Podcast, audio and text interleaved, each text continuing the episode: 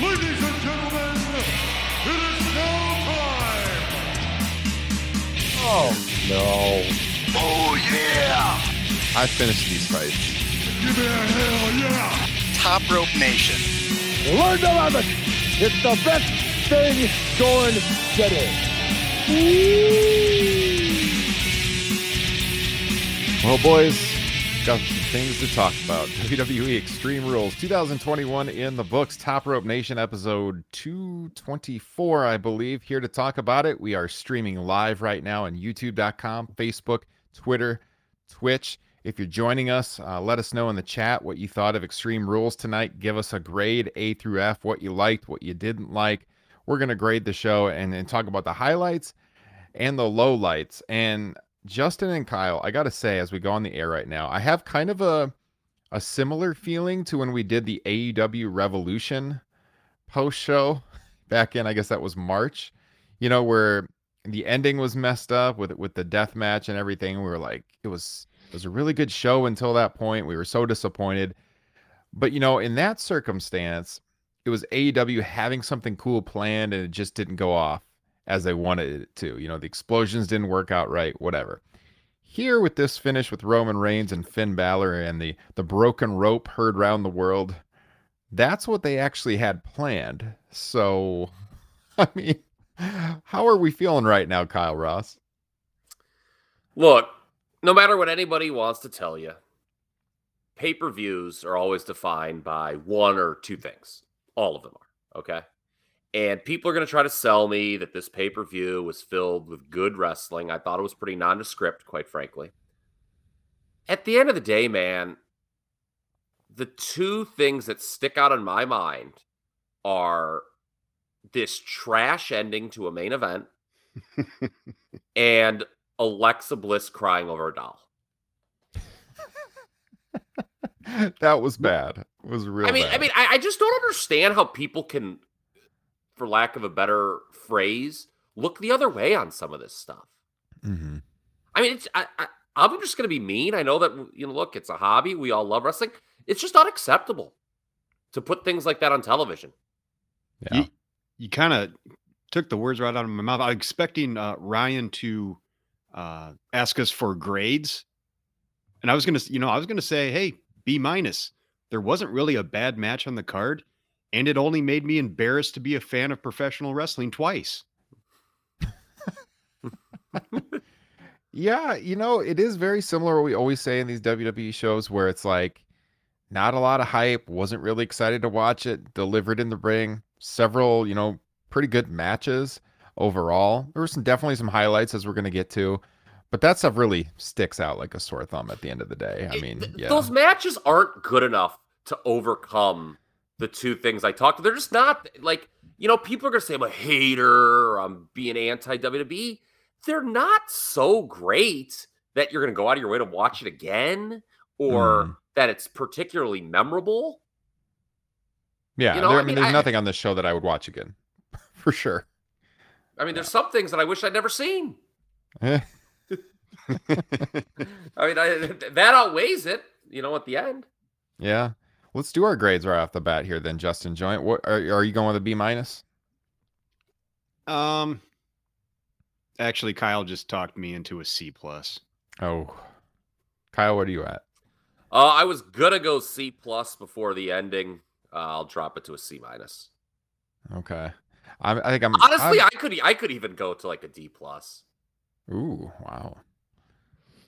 I don't know if I go that far. I'm I was kind of in that C plus to B minus range too with, with Justin. Um I'll give it a I'll give it a B minus, I guess. I'll be the nice one. But it, it's right there for me, C plus, B minus. We've got Evan checking in in the chat. Uh Evans gives it uh, B minus. He said it would have been a B plus if it wasn't for the dumb ending. Yeah, I mean that finish, we were talking about this um, in in the in the Facebook group, the Top Rope Nation Facebook group, and Justin he had chimed in about any chance of a title change because we you know we hadn't had any title changes, and they really lame duck this show by announcing the Brock Roman match for Crown Jewel because then all of a sudden, even despite him doing you know the demon and everything, you you go in thinking Finn has no chance, and I put in there well maybe they they surprise everyone, do the title cha- title change, and then you know Brock is pissed because he doesn't get the title shot, and they do that down the line instead of at the uh, the Blood Money show.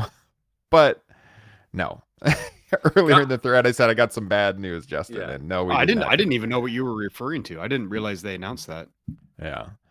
So, Tim, Really? Because that was the biggest part of the video package. I thought hyping the the bet the main theme of the Finn Balor Roman Reigns video package was that Roman Reigns will be wrestling Brock Lesnar in Saudi Arabia. Yeah. That was my takeaway. that. Must have had my nose in my phone at that point. Yes. But they had, I mean, they had a good match. We'll get to you know some of the highlights there and stuff until the finish. But like, if It's you so didn't it- unnecessary. Sorry. Yeah. Yeah. I mean, if you didn't see it, what happens is, you know, Finn fights back. He's on the outside. He's laying down, and all, all of a sudden, like, his theme song comes on again with like the beats, and like the lights turn red, and, the, and they're beating along with it. And then his theme was like intermittently playing, and then you think he's got the match won, and the Well- theme is now playing, you know, constantly as he goes up to the top rope, and he's going to hit the, the coup de grace, and then the top rope snaps. And right as the top rope snaps, the theme song shuts off and the lights come on. So apparently the top rope was connected to the audio system and the lighting system or whatever. It- And don't forget when when the heartbeat started, he started convulsing on Yes. the floor like a fucking nerd. it's like a fish out there flopping ah, around. It was like someone doing a bad impression of someone ODing. Not to be like dark, but like that's what I thought. It was like it was like pretend you've done too many drugs, Finn. I will say, like when they started doing that, like because it was such an over the top production, I was think I was thinking maybe, maybe they're gonna do it. Is this actually you gonna happen? are crazy, man. I mean, I just thought like maybe they want to. I, I again, I put in the Facebook group. I got some bad news, Justin. He's not winning. But when that happened, part of me wanted to believe they were going to do something exciting, you know. And no, in fact, instead, that was an insulting finish. It was, as as Steven said here on Facebook, it was it was a very bad finish. It gave it just the whole show just a lackluster feeling coming out of it. I thought. and here's the other thing. Uh, you know, that's all going on. I couldn't see what was going on. There was so much smoke. He went up to Yeah, the coup de grace, yeah. and like you couldn't see what I was like. And the fans were kind of like, uh, like I Mhm. want to kind of see if this is going to be the finish. So I thought that put a damper even before the rope broke. Yeah. Um, I put the the poll up on as I always do over on our our Twitter page, grade the show, and uh, we've got 128 votes right now. 12% gave it an A, 34% a B, 28% a C, 26% a D or F. So very split. Um, definitely not an A show. The, the people in the poll tend to agree there, but yeah, B and C kind of kind of running away with it. So it uh, not not a great way to end the show but again like there were highlights throughout there was fun stuff i mean overall i can't say i regretted watching the show. It had some fun stuff but yeah the alexa bliss thing after the match was very bad. We'll talk about that. And uh yeah the finish not Like- so great. Who who are they protecting with that finish? Like, did would anybody have cared if like Reigns just hit like five spears and won that way? But i guess that was have- their way to protect the demon. I don't know. I can't explain it But that Yeah, just made Evans- him look like a fool too. I mean, he still Yeah. basically he fell off the top turnbuckle and then just got speared once, and that was it. nothing That's even nothing more stops a resurrection than- in its tracks like a broken top rope justin joint Evans, I don't know what's worse tonight, the end tonight's ending or the Hell in a Cell finish back in 2019 between Seth and the Fiend. That's funny because I thought of that too because Seth had given that was it an interview recently where he talked about how he hated that finish too. He hated that match. Mhm. So funny that they do this Uh, right but- now. and apparently Windham Rotunda, um, not apparently, he did in fact tweet. Wait till I talk about it. yeah. Is what he tweeted. I retweeted that from our account today. Was They're both Seth- terrible finishes. Was, was that Seth quote from Broken Skull? Yeah. Yeah, it's on right now. Where he Oh, wanted I'm to sure it was on demand Vince. earlier today. He said Yeah, he had to be strangled. held back. We reviewed that show. Kyle and I went off on Hell in the Cell 2019. That was a Patreon show. Check it out. Link in the description. But uh, that show yeah, was not great. bad.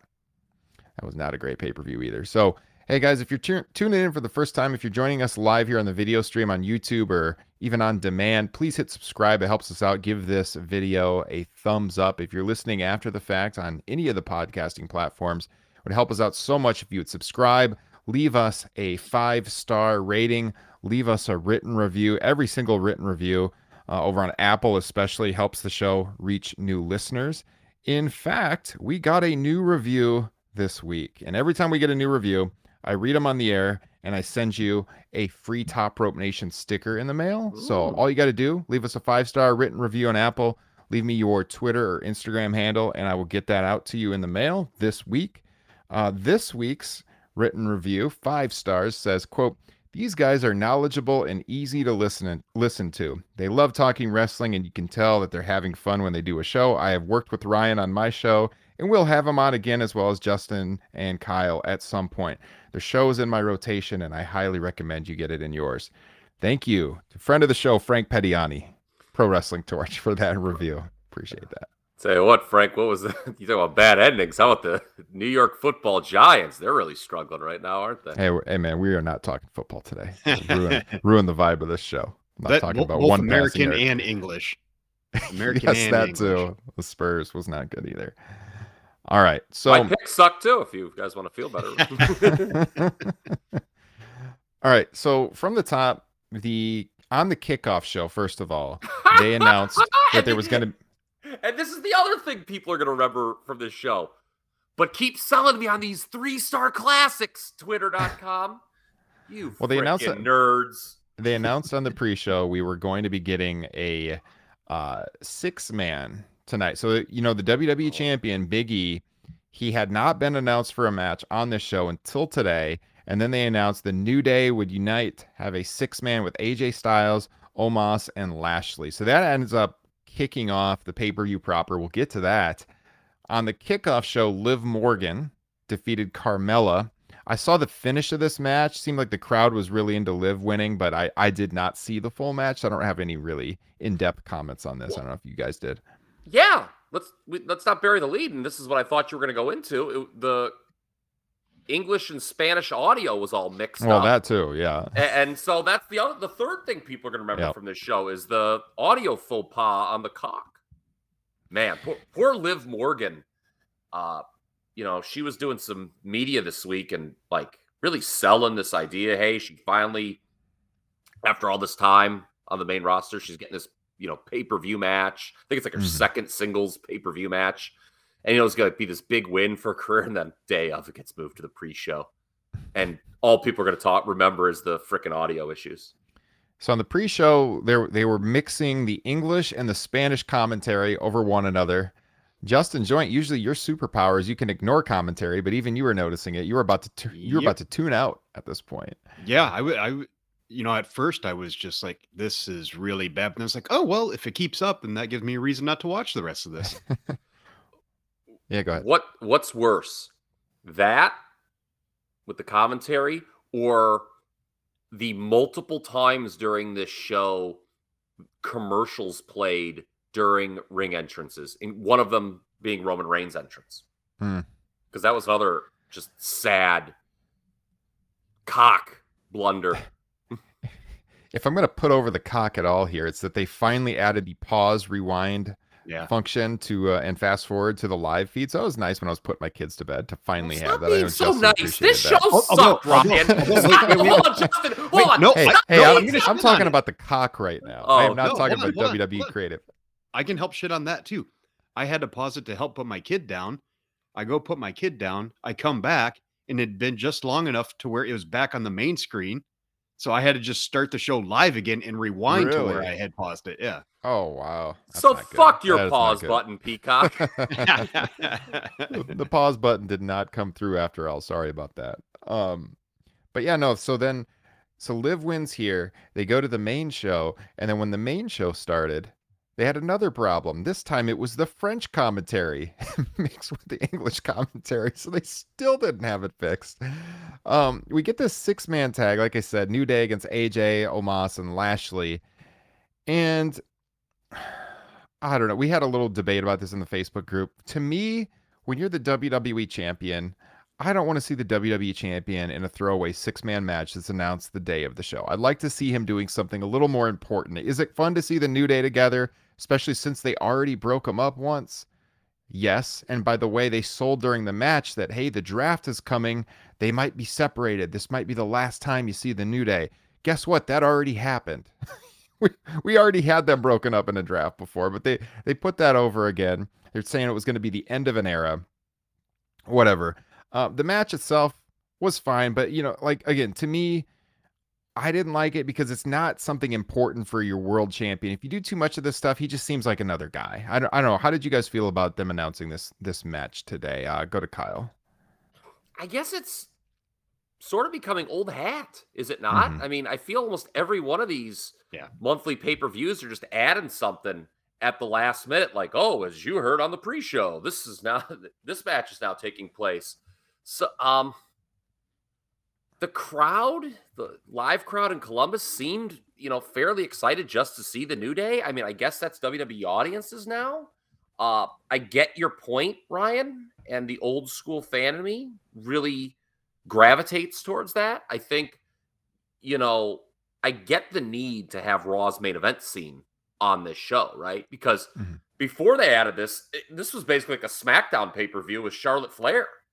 Yeah. Almost. Mhm. And, but it was weird that they had Lashley, or pardon me, Big E pin Lashley for the fall, and they're going to do a title match on to lead off Raw on Monday. Because in my notes before the match was announced, I wrote Big E pinned Lashley. No one-on-one pay-per-view rematch coming? Question mark. Crazy how dominant they booked Lashley to be. Now he's done like three jobs in three weeks. Well, joke was on me. I guess I misread that because they're they're just wrestling anyway, even though Big E pinned him clean. Yeah. I mean, the way they, they were trying to protect him, I guess, you know, they they sold throughout the match that Lashley wouldn't be used to teaming with these guys. There might be some miscommunication. That sure enough factors into the finish. So Lashley accidentally uh, speared AJ Styles after a blind tag, and then after that, Big E hits him with the big ending. And then Lashley's pissed later in the show, and he demands a he wants the rematch tomorrow night on Raw for the WWE title. They confirm that, so that's happening. And to me, I know it was only what two weeks ago Big E won the title, and it would have been a short build, but it would have been a way to get a bigger match on a pay per view show that felt like such a stopgap show where they could have. And I know they brought Roman in to try to pop a rating and everything, but they could have done this six man match on Raw to set up a pay per view match between you know Lashley and Big E tonight. They could have just done it in reverse order. Uh, and you know they wouldn't have had Roman on the show to, to do the, the better rating that they were looking for to, to top Dynamite in 18 to 49, but they could have built it up a little bit like a you know the New Day in action. You don't see this all the time anymore, so I don't know. Did, I I would they did do that. something, right? Did they? They did because they did do a six man on Raw against the Bloodline, Yeah, and then But that turned into the triple threat. yeah. They could have they could have done this to set up you know a WWE title match at the pay per view, but I think in their mind, um, you know, they want that title match. To them, it's more important to have it on Raw because they got to trot big things out because they don't want to get embarrassed and losing that demo like you brought out. I think Mhm. that might be the mentality. And Mm-hmm. believe it or not, i- in today's marketplace, they might not be wrong. yeah. I mean, Yeah, optically agree they don't want to. Yeah, Yeah, because because they because they just don't want to lose to AEW. So Yeah. you know they're, they're putting the big matches on TV.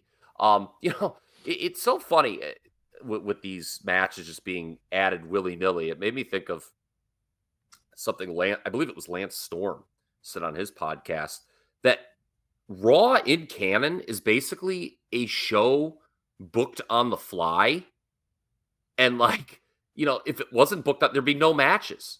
You know, like if people didn't come out and just make their matches during the show, Mhm. there'd be no matches. Yeah. Like, you know, contrast that to Dynamite where they announce the card a week in advance. Like Raw, they go in half the time, you know, there's you know, you're like, if you're thinking about it, there's no way these three hours could be filled. They have like three matches announced. And they just sort Yeah. of fill the show up as it goes. Yeah. All I know is if I didn't want to wrestle on a pay-per-view, I wouldn't show up to the pay-per-view. they might book me. if I was a heel champion, if I was a heel champion that did not have a scheduled title defense on the go home show, no way I'm showing up at the building. um, the second match of the show, the SmackDown Tag Title match. This I think this was my favorite match of the night. You had uh, the Usos defending against the Street Profits. Justin. I was just gonna say quickly note uh at the beginning of this match, Pat McAfee greeting everybody in Spanish and French. I thought it was a nice touch. yes. And so uh we had let's see. For what I what I really liked about this was the the actual continuity from what happened on SmackDown 2 days ago. You know, so we had Montez Ford selling the attack from SmackDown. So he, if you don't know, he faced Roman Reigns, lost, had the beat down after the match. So he's got his his ribs taped, and he he sold that throughout the match. Ends up playing into the finish a little bit. Um, but you know, I think they sold throughout the match that hey, maybe the Street Profits will get broken up in the draft. I hope not. You know, we all think Montez Ford has pretty big future ahead of him as a single if booked properly. Uh, but I don't think that should happen just yet. I think the Street Profits got you know some time left, so I hope that doesn't happen. I really enjoyed this match. Uh, Justin, you like this one? Yeah, it was a good match. Um, wouldn't say it was my match of the night, but I enjoyed it for kind of all the reasons you laid out. Is it made sense and it was building off of uh, previous story. Yeah, Kyle. Look, we, we've mentioned this a few times. I know you talked about the New Day already, Ryan, but you got Michael Cole up there hyping the draft by saying, you know, the street street profits could be split up. But that's something that, like, if you're a fan of the act, you wouldn't want to see. So why Yeah. would you hype a draft with something that's terrible, like a terrible possibility? It, make, it make, makes the draft seem like it's this shitty thing that just will ruin your viewing We experience. might, we might do Not something that's really going to piss you off. Yeah. Yeah, and I mean the draft is shitty. We all know that. Uh, Justin talked about Pat McAfee. Uh, you know, making fun of the production gaff. That was funny. You know, you should acknowledge when you do things like that. Uh, I don't think most announcers would do that. Uh, he also, I liked him comparing Ford wrestling to Tua's injury. We need more Mhm. comparisons to real life sports. They used to do that all the time, saying, "Oh, you know, Tua, who's the quarterback of the Miami Dolphins, he's out three to four weeks, but Ford, he's right back in there." I liked that. Uh, we had a light. I do stress the word light. Uh, we want the smoke chant. Uh, in a running theme of the night, there was a "We want tables" chant. I, I know Justin duly noted that on Facebook. Uh, Montez probably doesn't want the tables after that thing on Friday night, though. When you see when the table fell apart on him in the Roman match, Mhm. that was Yeah. bad. Felt like the crowd was not buying the title change early on. Some really good near falls down the stretch. Ryan, I agree with you. The continuity with the ribs um, was the key to this match. And, and yeah, I wound up really liking it a lot. It might have been my favorite match of the night. Yeah. Yeah, they, I mean they, they built in little stuff throughout the match. Um, there was a point where the the Usos lifted up uh, Montez into like a double suplex, dropped him across the top rope. He's holding his his ribs. That was a cool spot. I like that. Um, I wrote down a ton of notes during this match because I was really into it. So I've got a lot of the spots. So I'm kind of glancing which ones I want to mention on air. Um, there was a point where I think it was was that Montez did the flip to the outside Mhm. and he got caught and there was the fall away slam. Or no, that was uh that was Angelo Dawkins, I think. Where is that in my notes? Yeah, so Jimmy went for a suicide dive to the outside. Dawkins caught him, hits the fall away slam to the outside. Uh, then they went back into the ring. Dawkins hit a superplex, rolls through, twisting neck breaker for a near fall, and Jimmy Uso. That was a cool little sequence there. There was a lot to like during this match. They hit the uh, the top rope blockbuster at one point. Montez hitting that onto the uh, onto Jimmy Uso, who was on Angelo Dawkins' shoulders.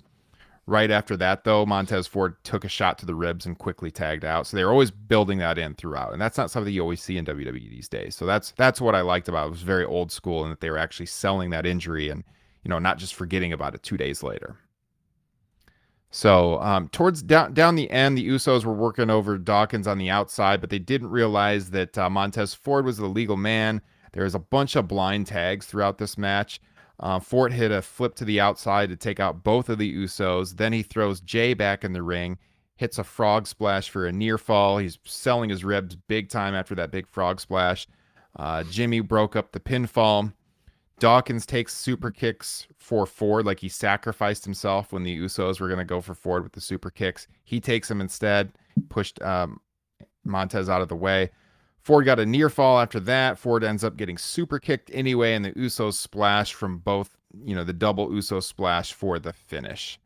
So, really fun match. Like, if anything was a must watch match for me on this show, it was this one. This was my favorite match of the night, easily. Uh, and it was That's after what a that they- championship match should be, yeah, right? yeah. Like you know, good champions, good contenders. You know, two best acts in the division. So So after this was when they had the backstage segment with Bobby Lashley. He called Big E a chicken shit. Wants his title back. Match tomorrow night on Raw. They announced later on that that is indeed going to happen. And uh, then we had a commercial for Crown Jewel. There was a commercial for the draft. Kyle mentioned earlier there was a lot of commercials on this show.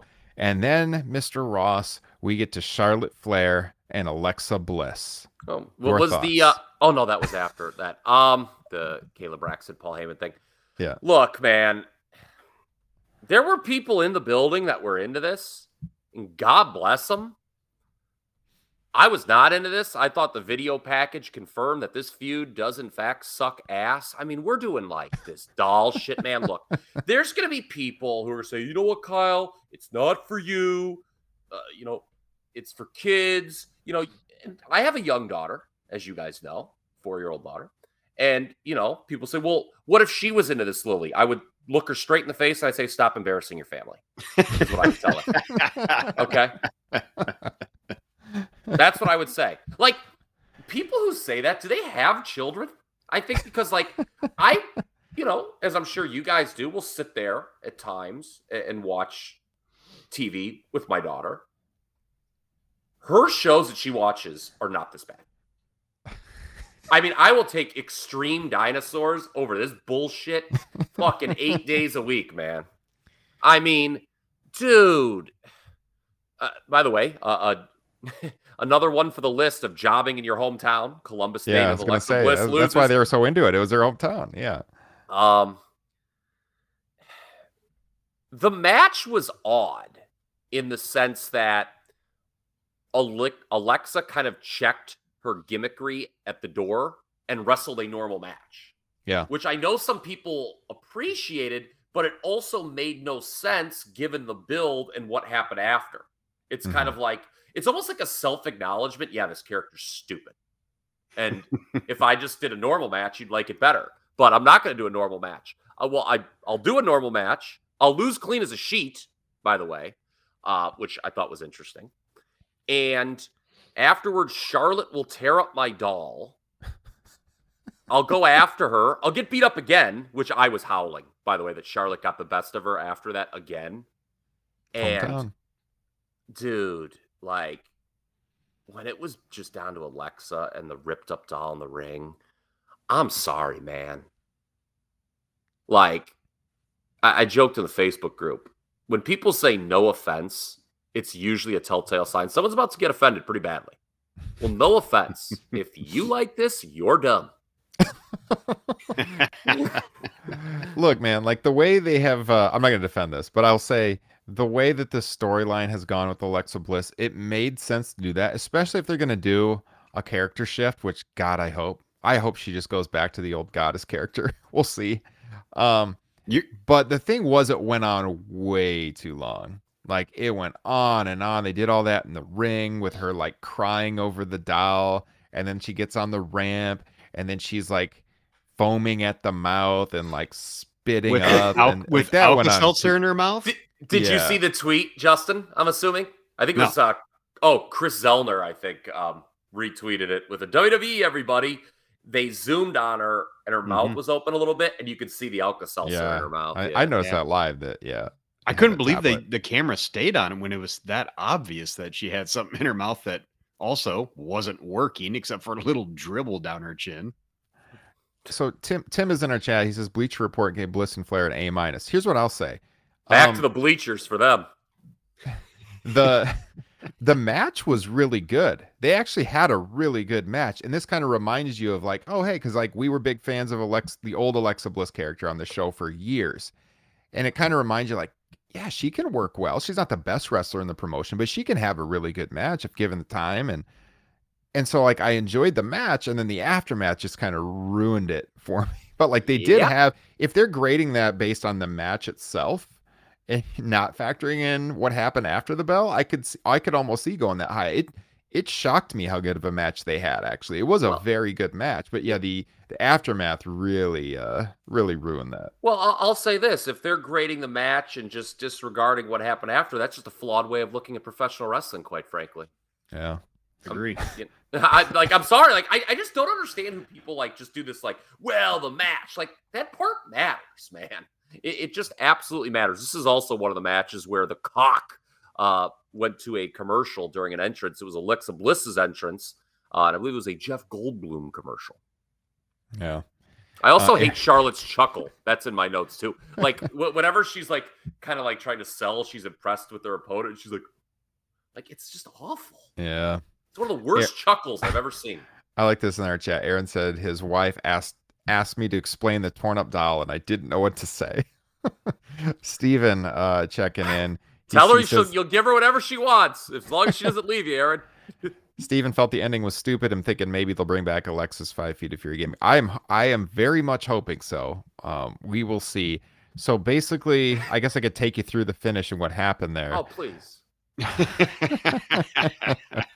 Oh, look, man, this hey, fucking was- doll winked once in a match and it got ripped up.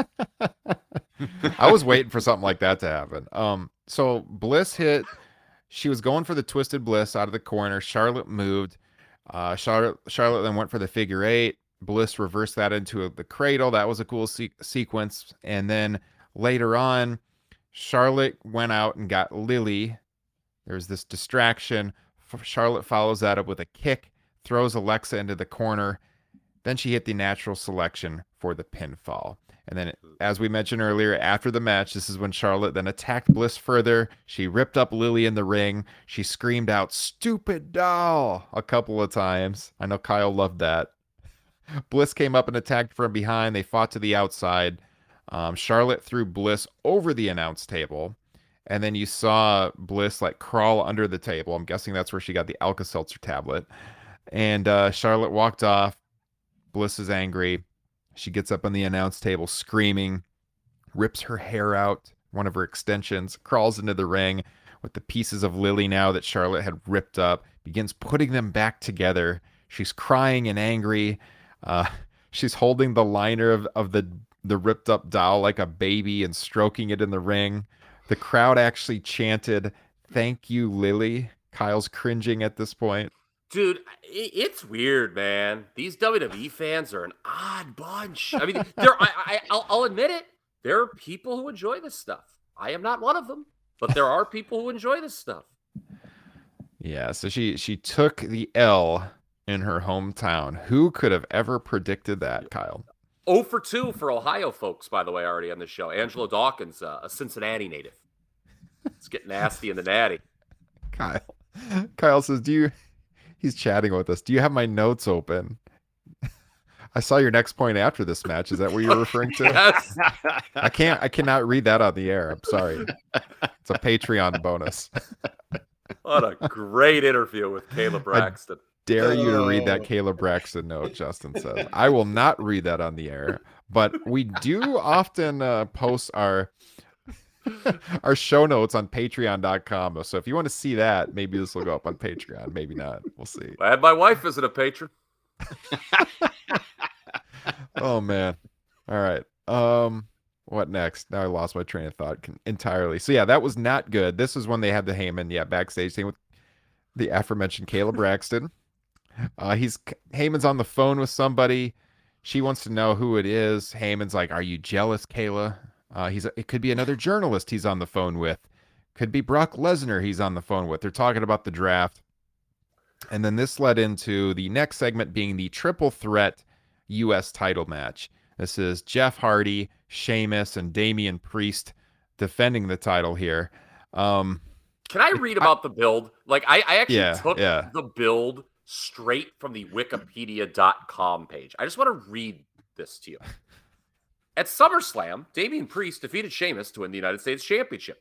On the August 30 episode of Raw, Priest retained the United States Championship against Sheamus and Drew McIntyre in a triple threat match. On the following episode of Raw, Sheamus defeated McIntyre to earn a United States Championship match against Priest at Extreme Rules.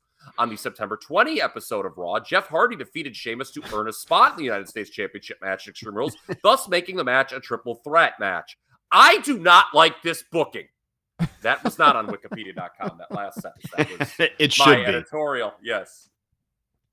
Yeah, just- I, What just bland, hideous booking that is. I, I gotta say, I was not looking forward to this one. I mean, of all the matches on the card, this was probably my least anticipated. And you know, like on their own, I don't mind any of these guys, but I just I'm not a huge fan of triple threat matches traditionally, and it took me a little while to get into this. By the end of it, it was they had like a fairly hot last 60 seconds of the match. Uh but like you go into this and Jeff Hardy hasn't done much of importance on this show in months, if not longer. And he's like the most over guy still in this match, easily, like no question about it. Um, Damian Priest comes out. He's wearing tights that look like Captain America meets Kiss meets Tiger King. Interesting tights he- he was wearing. Uh, but yeah, I mean, like I, I didn't get into it too much in, until the very end of it. Justin Joint, what did you make of this match? Kind of same with you. I mean, it, honestly, the only part I really dug all that much was maybe the last two minutes, and even that I didn't really care for because you know Sheamus hit that pretty sweet looking bro kick uh, when uh, Damian came off the the ropes, and then Mhm. just like seconds later, Priest is fine and rolling up Sheamus like just nothing had happened. Not even selling the bro too. kick. He was just and it was such a cool smile on his spot. face. It was such a cool spot too, Yeah. right? Like when you watch, you're like, "Oh, holy shit!" And then like less than sixty seconds later, he's winning the match. It- there was no sell to that at all. But there was some there was some near falls in that list, last sixty seconds that the crowd really bought into. Uh, you know, the the heart of the match was your usual like one guy gets taken out one on one. I mean, Sheamus took out Hardy right at the bell to make it one on one between Sheamus and Priest. Uh, Priest hit a cool leg drop to the outside across Hardy at one point. I jotted that down. Uh, there was a mess up where Jeff went for the twist of fate and he like stumbled backwards and they fell. And then Graves kind of covered for that, saying, "Oh, he was going for the dragon sleeper because he were they were on the ground then." Uh, Hardy stood up, then he hit the twist of fate. He went for the swanton, but Sheamus pushed him off the top. This is where we got the gift that everyone was sending out afterwards, where Sheamus like was on the top rope imitating Hardy's mannerisms. That was kind of funny. I liked that Uh, a lot. and then he he did a, a knee drop from the top for a near fall. Um, Hardy later hit the swanton on both guys. They kept calling it the stack swanton. Like I said, some good false finishes down the stretch that got the crowd going.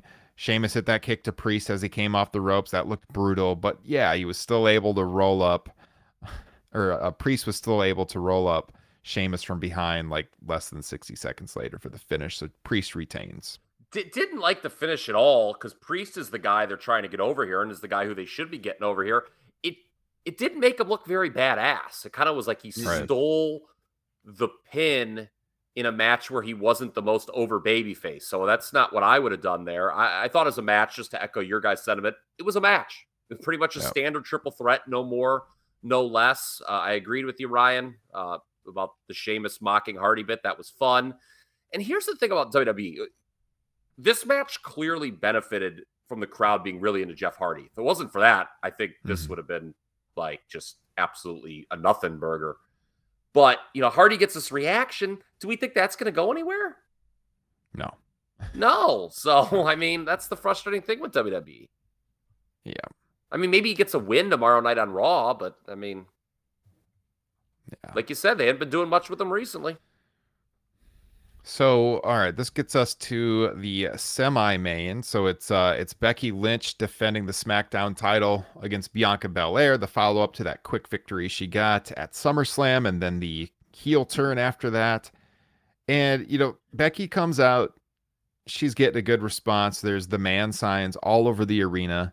Some people booed her. She worked hard to get booed but it was a pretty 50-50 split. I I thought early on maybe Bianca was getting cheered a little bit more and then like by the end it seemed like Becky was getting cheered a little bit more and I just kept thinking in my head once again it kind of proves to me that the the heel turn was just such a dumb thing to do. I will not get behind this. I think Becky has done a good job trying to get the character over. I think her her heel interviews have been pretty good, but nobody wants to boo her is the problem. And when you look at why they did this, you think of the dynamics of Bianca being the top face on SmackDown, but they got the draft coming up, so they didn't have to do it for that reason. They could shuffle things. And then what happened in the end here with Sasha Banks coming out and she's the heel, it just like further proved to me that there was no reason to turn Becky Lynch. We talk a lot on this show about how this is a promotion starving for baby faces, you know, and Becky Lynch is one of the top two most over baby faces in the company. Everyone's dying to see her come back. She comes back. She looks great in the ring, and they turned her. I mean, nobody wants to boo her, and so I, I, I felt so conflicted watching this. They had a good match um, overall, but I just, I still very, str- I know some people are coming around on it. I still very strongly feel like turning Becky was a bad decision. Kyle, where are you at with that? I don't know. So I don't know how much ESPN you guys have been watching recently, but I haven't, been- I have not seen this commercial that you're talking about. Oh well, they you you never see the one where she's like in the sports center cafeteria and she like makes her order and they like ask her what her name is and I don't think I've like seen the- it. it's like the name for the co- They're just asking her name to scribble on the coffee and she's Mhm. like thinks they don't know who that she is. She goes, it's kind of cringy. It's like not a good commercial. Like if I was like a non wrestling fan, I was like, this is one of the big stars. I'd be like, this kind of stinks. This commercial. Um, I just wanted to say that because it, it, I don't know. It's been on like a lot this weekend. Um, and I've watched a lot of football, so just wanted to mention that. Uh, match was good. I, I think all the this and the tag title match were the two best matches on the night. Definitely, uh, pretty weak finish with Sasha. I mean, it, it's big news that Sasha returned, obviously, but it's kind of emblematic of where they're at. No, Mhm. it's not that one. It's not that one. No. Okay. She's like That in a coffee place. Okay, yeah. Um, it- it's kind of emblematic where they're at, where you know they can't beat Bianca again after what they did to her at SummerSlam, but they obviously don't want to beat Becky so soon after returning. So Yeah. Sasha returning, I guess, served both masters, and also I think what they're going to do is get where they originally wanted to be, which was Sasha holding the title. That was the original plan. Uh, we can talk about that here uh, on this podcast right now. Sasha, before um, you know, uh, she was taken off SummerSlam, uh, was going to beat Bianca Belair at that show. Mhm. And, you know, Vince McMahon made the call to do the thing with Becky. So my guess is they're going to be, there's going to be a triple threat, probably on SmackDown.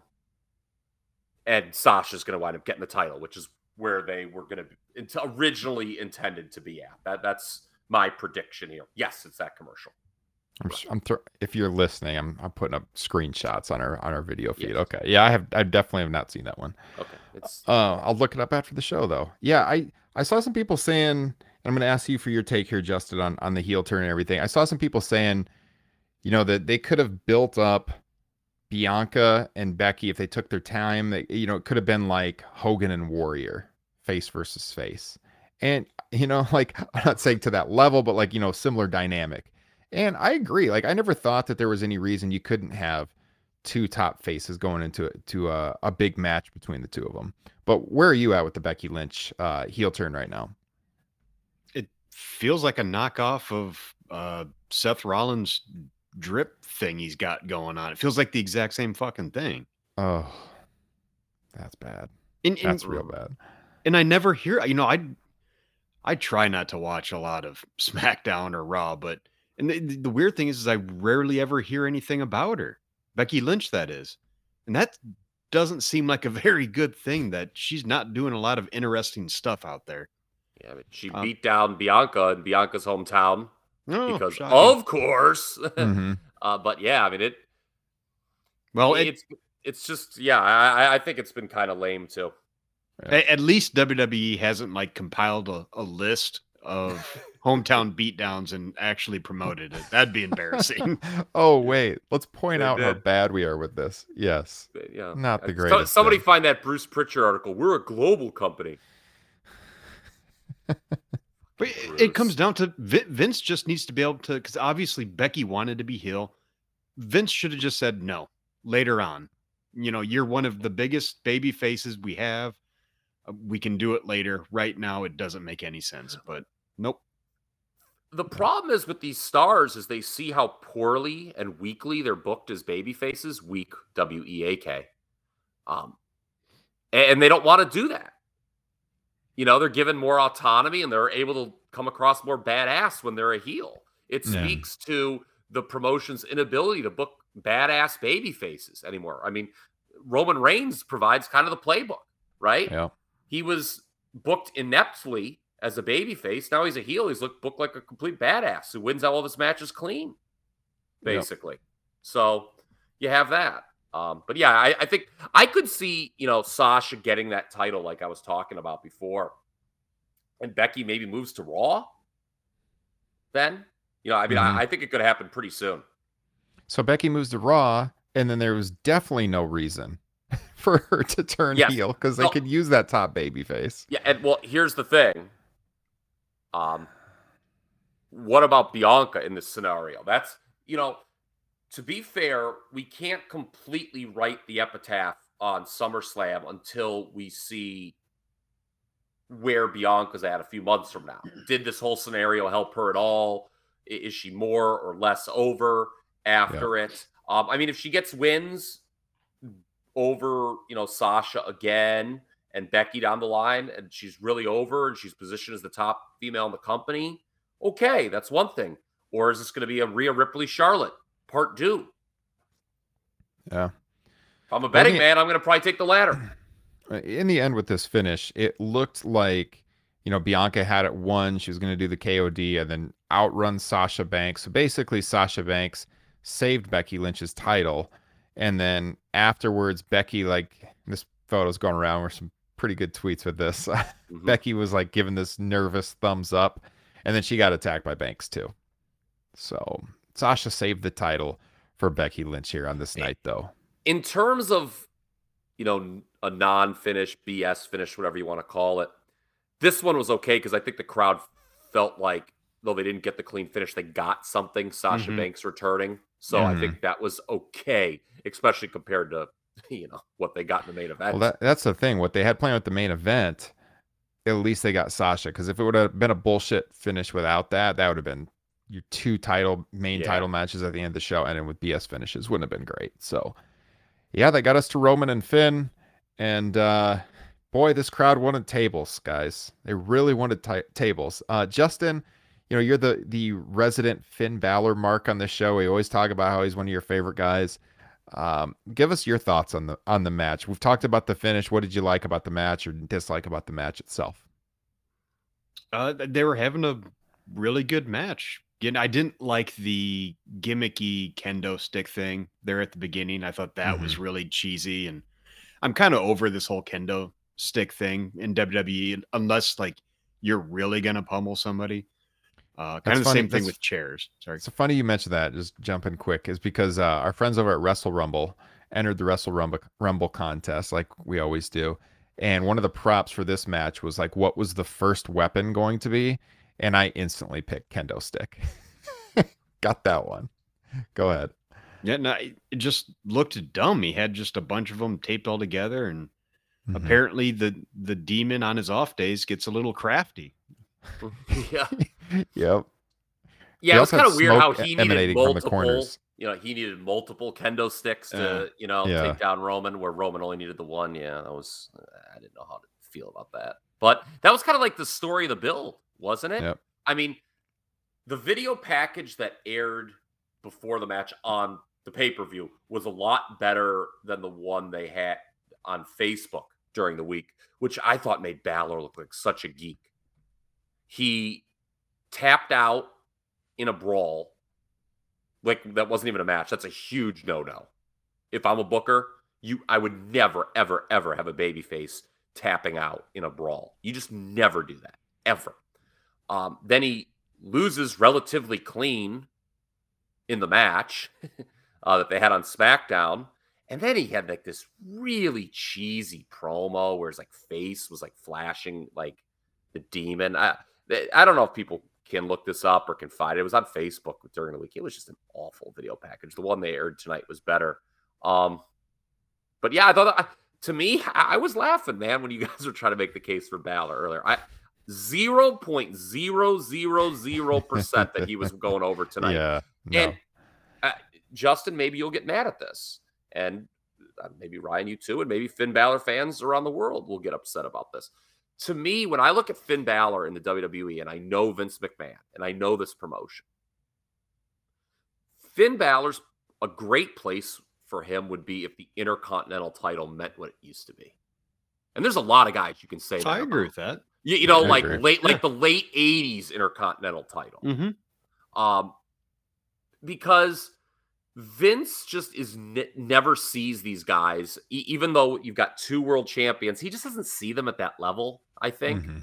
Um, eh, the only reason Finn was ever the Universal Champion was because Roman was suspended, and they kind of rolled the dice with an. They wanted to call up an NXT guy and give it to him in 2016. My, I would think if only- Roman if Roman Reigns was not sus- had not been coming off that suspension, I should say, at that time, Finn there's no way Finn Balor ever holds the Universal title. Yeah, I guess I always come back around to. I mean, I assume all, a lot of that demon stuff sells a lot of merch for them, a lot of toys. Um, Mhm. So that's why That's you can it. get him in the Mhm. main event scene. Yeah, but he's never going over a guy like Roman. It, you you know Vince McMahon. Vince McMahon, there is n- like maybe there were some people in the writers' room who are like, okay, no, let's just sell you the scenario, Vince. Maybe we could have Finn do this. Nope, nope, nope, nope, nope, nope, pal. I, just I, Do I just think? don't. Do you think though, if if Finn hadn't been injured when he won the Universal title, that that would have changed his trajectory at all? Oh, Do you think?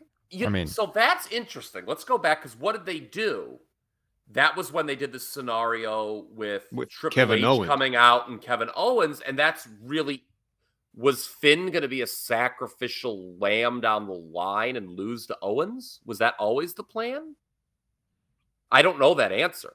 Somebody know. have Jericho's book. Did Jericho address that or I don't know. in one of his books? So uh, yeah, I don't know. I mean, yeah, it definitely hurt him because I mean he would It's have. a it's an ultimate what if, you know, because Yeah. he was positioned to be a main event guy at that point, no doubt about it.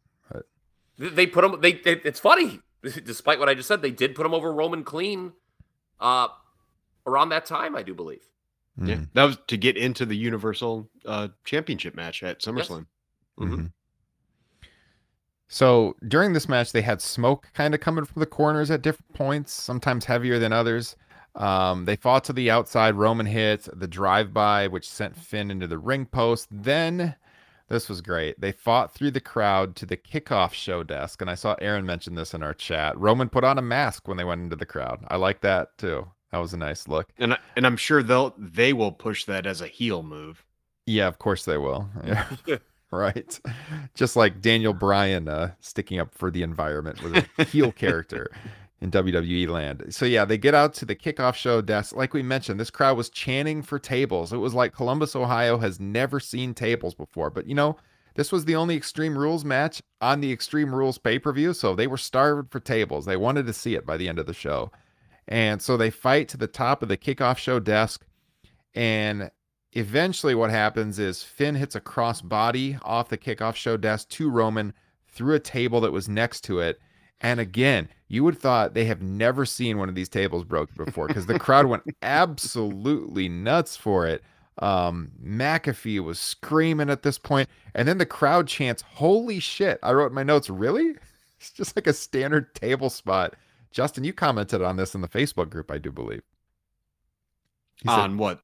Oh, on the yeah, tables. I- Something about uh, I, I wish I I wish I loved anything as much as that Columbus crowd loved tables Yeah, because it was the entire show. yeah, The entire show they were chanting for tables. yeah. They were dying for it at this point. Uh, they fought back to the ring. Roman ends up sending Finn through a table with a Uranage. That was good. Um, Love that Fi- spot. Yep. Finn a dodged. vicious a- Uranage. Yes, that looked really good. Finn dodged a Superman punch, hits a Pele kick, but then Roman hits the Superman punch moments later. Anyways, there was a two count. Uh, Finn hit the sling blade. Roman hit the spear. Finn kicks out at the very last second with his arm to do like a low blow to Roman. Roman's facial reaction that was really good. Um, and that was a callback to SmackDown, their match, and it did not get over, which was odd. The you know the subtlety uh, Mhm. lost on the WWE crowd. Finn did hit the coup de grace at this point, and then the Usos come out to make the save. Remember, it's a no DQ match because it's Extreme Rules. There was super kicks on the outside to Finn. Um, they set up a table. Finn fought back. Finn power bombs Jey Uso through the announce table, turns around into a spear from Roman, which sent him through the barrier by the timekeeper, that same barrier they always break through. And then it was at this point where Finn was laid out that the heartbeat noise started with the red lights, and Finn started convulsing on the floor, and the theme song started up, and he rises, he's resurrected. McAfee's going crazy, of course, at this point. The red lights, they scream, the, the demon is resurrected. Uh, Finn takes out Roman with chair shots galore. Uh, let's see, sends Roman through the table with a double drop kick. He's Theme gonna win! Still playing. Yep. He climbs to the top rope. We're back in the ring at this point, and you can barely see him because the smoke is so heavy. He's going to hit the coup de grace, and then all of a sudden, boom, top rope just breaks. And at that moment, the lights come on and the theme song shuts off, and everyone's kind of stunned. And uh, yeah, that's I mean that's that's the finish at this point. He turns around, you know, we get the spear and the pinfall, and, and that's it. Finn was grabbing his leg after uh, after the top rope broke. No So, music yeah. could no, no music could bring him back after that fall. Rockers and Heart Foundation. This yeah, was not. damn it! I was gonna say the, the only way they can save this dreadful finish to a pay per view is if Finn comes out in SmackDown and demands the match never be shown again. yes, just like that Saturday night's main event. This will not air ever again. I also appreciated how you called it the coup de grace, unlike Michael Cole, who insists on calling it the coup de grace. Yes, he does. Every Wrong time. every time. Every time. You know, it's if they have just scrapped all the the music and heartbeat and all that bullshit and the lights and the smoke and given us a reason to believe or done something in the match that would make us think that the top turnbuckle could have failed, it, it would have been fine. I think I mean not fine, it still would have been kind of corny, but it would have been better than what they did. It, all Out they of needed nowhere. yeah, it, they just needed a spot to maybe explain this malfunction. Is it going to be like somebody was res- God, I I get very fearful of the directions they could go with it. Like it's got to lead to like Finn's next feud, right? Because going in, like I said, I gave him 0.0% chance of winning. So I'm Yeah. thinking, all right, well, what do you do with Finn after he definitely loses tonight? You know, he just came back from NXT. So, I mean, is someone going to be responsible for this? Is there I don't know. I don't know what they're someone with magic powers? I I was looking for a screenshot of this, but I can't find one at the moment. Yeah, I don't know. I don't know how they how they get out of this, but it was a very very bad finish, as we said at the top. Stunk. Very Not- bad. Are are we in agreement? Not near as bad as Hell in a Cell two years ago. Not that bad, but bad. Kyle. Oh, Kyle's Yeah. thinking about it. No, no, Mm. Hell in a Cell was worse because like it just ruined two characters. This Mhm. didn't Yeah. ruin. Like Roman is still Roman and Finn's still Finn. Like I don't think it screwed up. Like that Hell in a Cell killed Rollins dead as a baby face, like permanently. And you know, the Fiend actually had real momentum going to that match and hmm really lost it. Yeah. By the way, do you remember what the main event of last year's Extreme Rules pay per view was? The swamp, the Wyatt swamp fight. Yep. How far are we fallen in a year? Yep. Wyatt and Braun Strowman. Another bad finish with visions of Alexa Bliss dancing in the Lady by the Oh, Lake or whatever that was. This promotion, defend this to me. I dare somebody in the So chat bad. defend this promotion to me. This That was bad, promotion man. reeks. That Where do they bad. come up with this? So yeah, I mean that's uh that's basically it. This is our what is the fourth show we've dropped in the last uh five days or something. We've done a lot of shows recently, guys. If you haven't been tuning in, um Wednesday night we did a post show with AEW Dynamite Grand Slam. That is here on the main feed. It's on YouTube. Check it out. Uh, and then on Friday, two shows dropped are this month's Top Rope Nation Classics. It's only available on Patreon. Check out the link in the description. One of the best podcasts we have ever done with our good friend Liam O'Rourke, Wrestling Observer newsletter, uh, winning author. That's on WWF One Night Only from 1997, two hours and 15 minutes.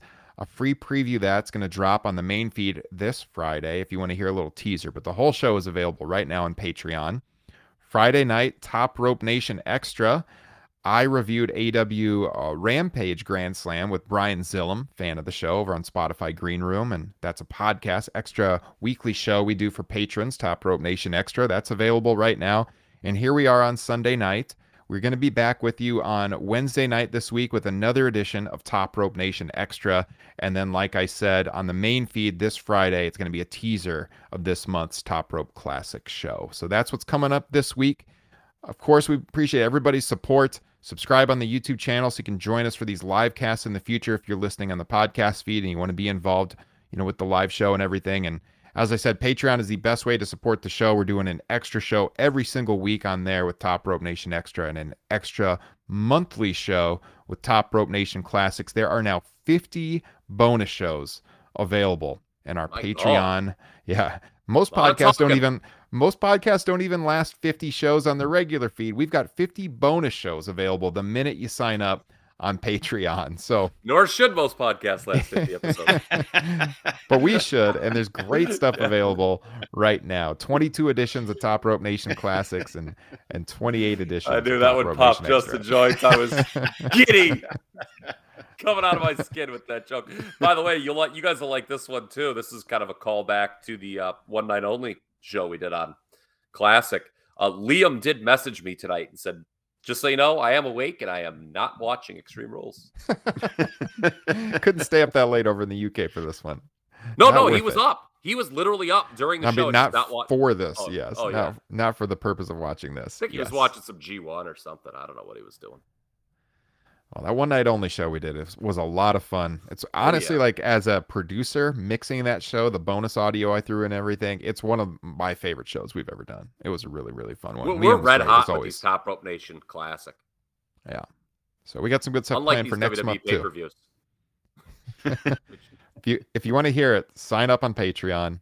Uh, our next goal is to hit 40 patrons. When we do, I've got an unreleased interview I did with Bobby the Brain Heenan in 2002 that has never been heard. I'm going to release it on Patreon when we get to 40 patrons. Help us out. Check out the Patreon page. Link is here in the podcast description. Guys, that's it. That was Extreme Rules 2021. I'm ready to go to bed. I'm going to mix this, put it up on the podcast feed. Any closing comments? WWE stinks. It's just not a very good. Pro- I mean, I don't. I don't know who would be proud of this show. Not me. I'm I'm proud of the podcast. Oh, I'm very proud of the podcast. I'm talking about Always an entertaining show. Extreme Rules. Not It's been great. like what other than the 2012 version when Lesnar returned. I don't think there's been a single good Extreme Rules. no. None Top of them bottom, jump out to definitely me. not. Yeah. Well, hopefully you enjoyed the podcast. I And, think you should hey, have. I, it was entertaining. It was fun. Shitting on it. There was uh, there was entertain, entertaining points throughout the throughout the show. As we said, the tag match was really good. I Oh. really enjoyed the SmackDown tag match, but yeah, the finish kind of ruined it a little bit. So, with that said, join the Facebook group. The link is here in the podcast description as well. We were chatting with everyone in there. Uh, I think like 100 comments strong or something tonight over, over on Facebook.com. A lot of fun talk with all of you. Thank you for your support as always. We'll be back later this week. Have a good week. Take care.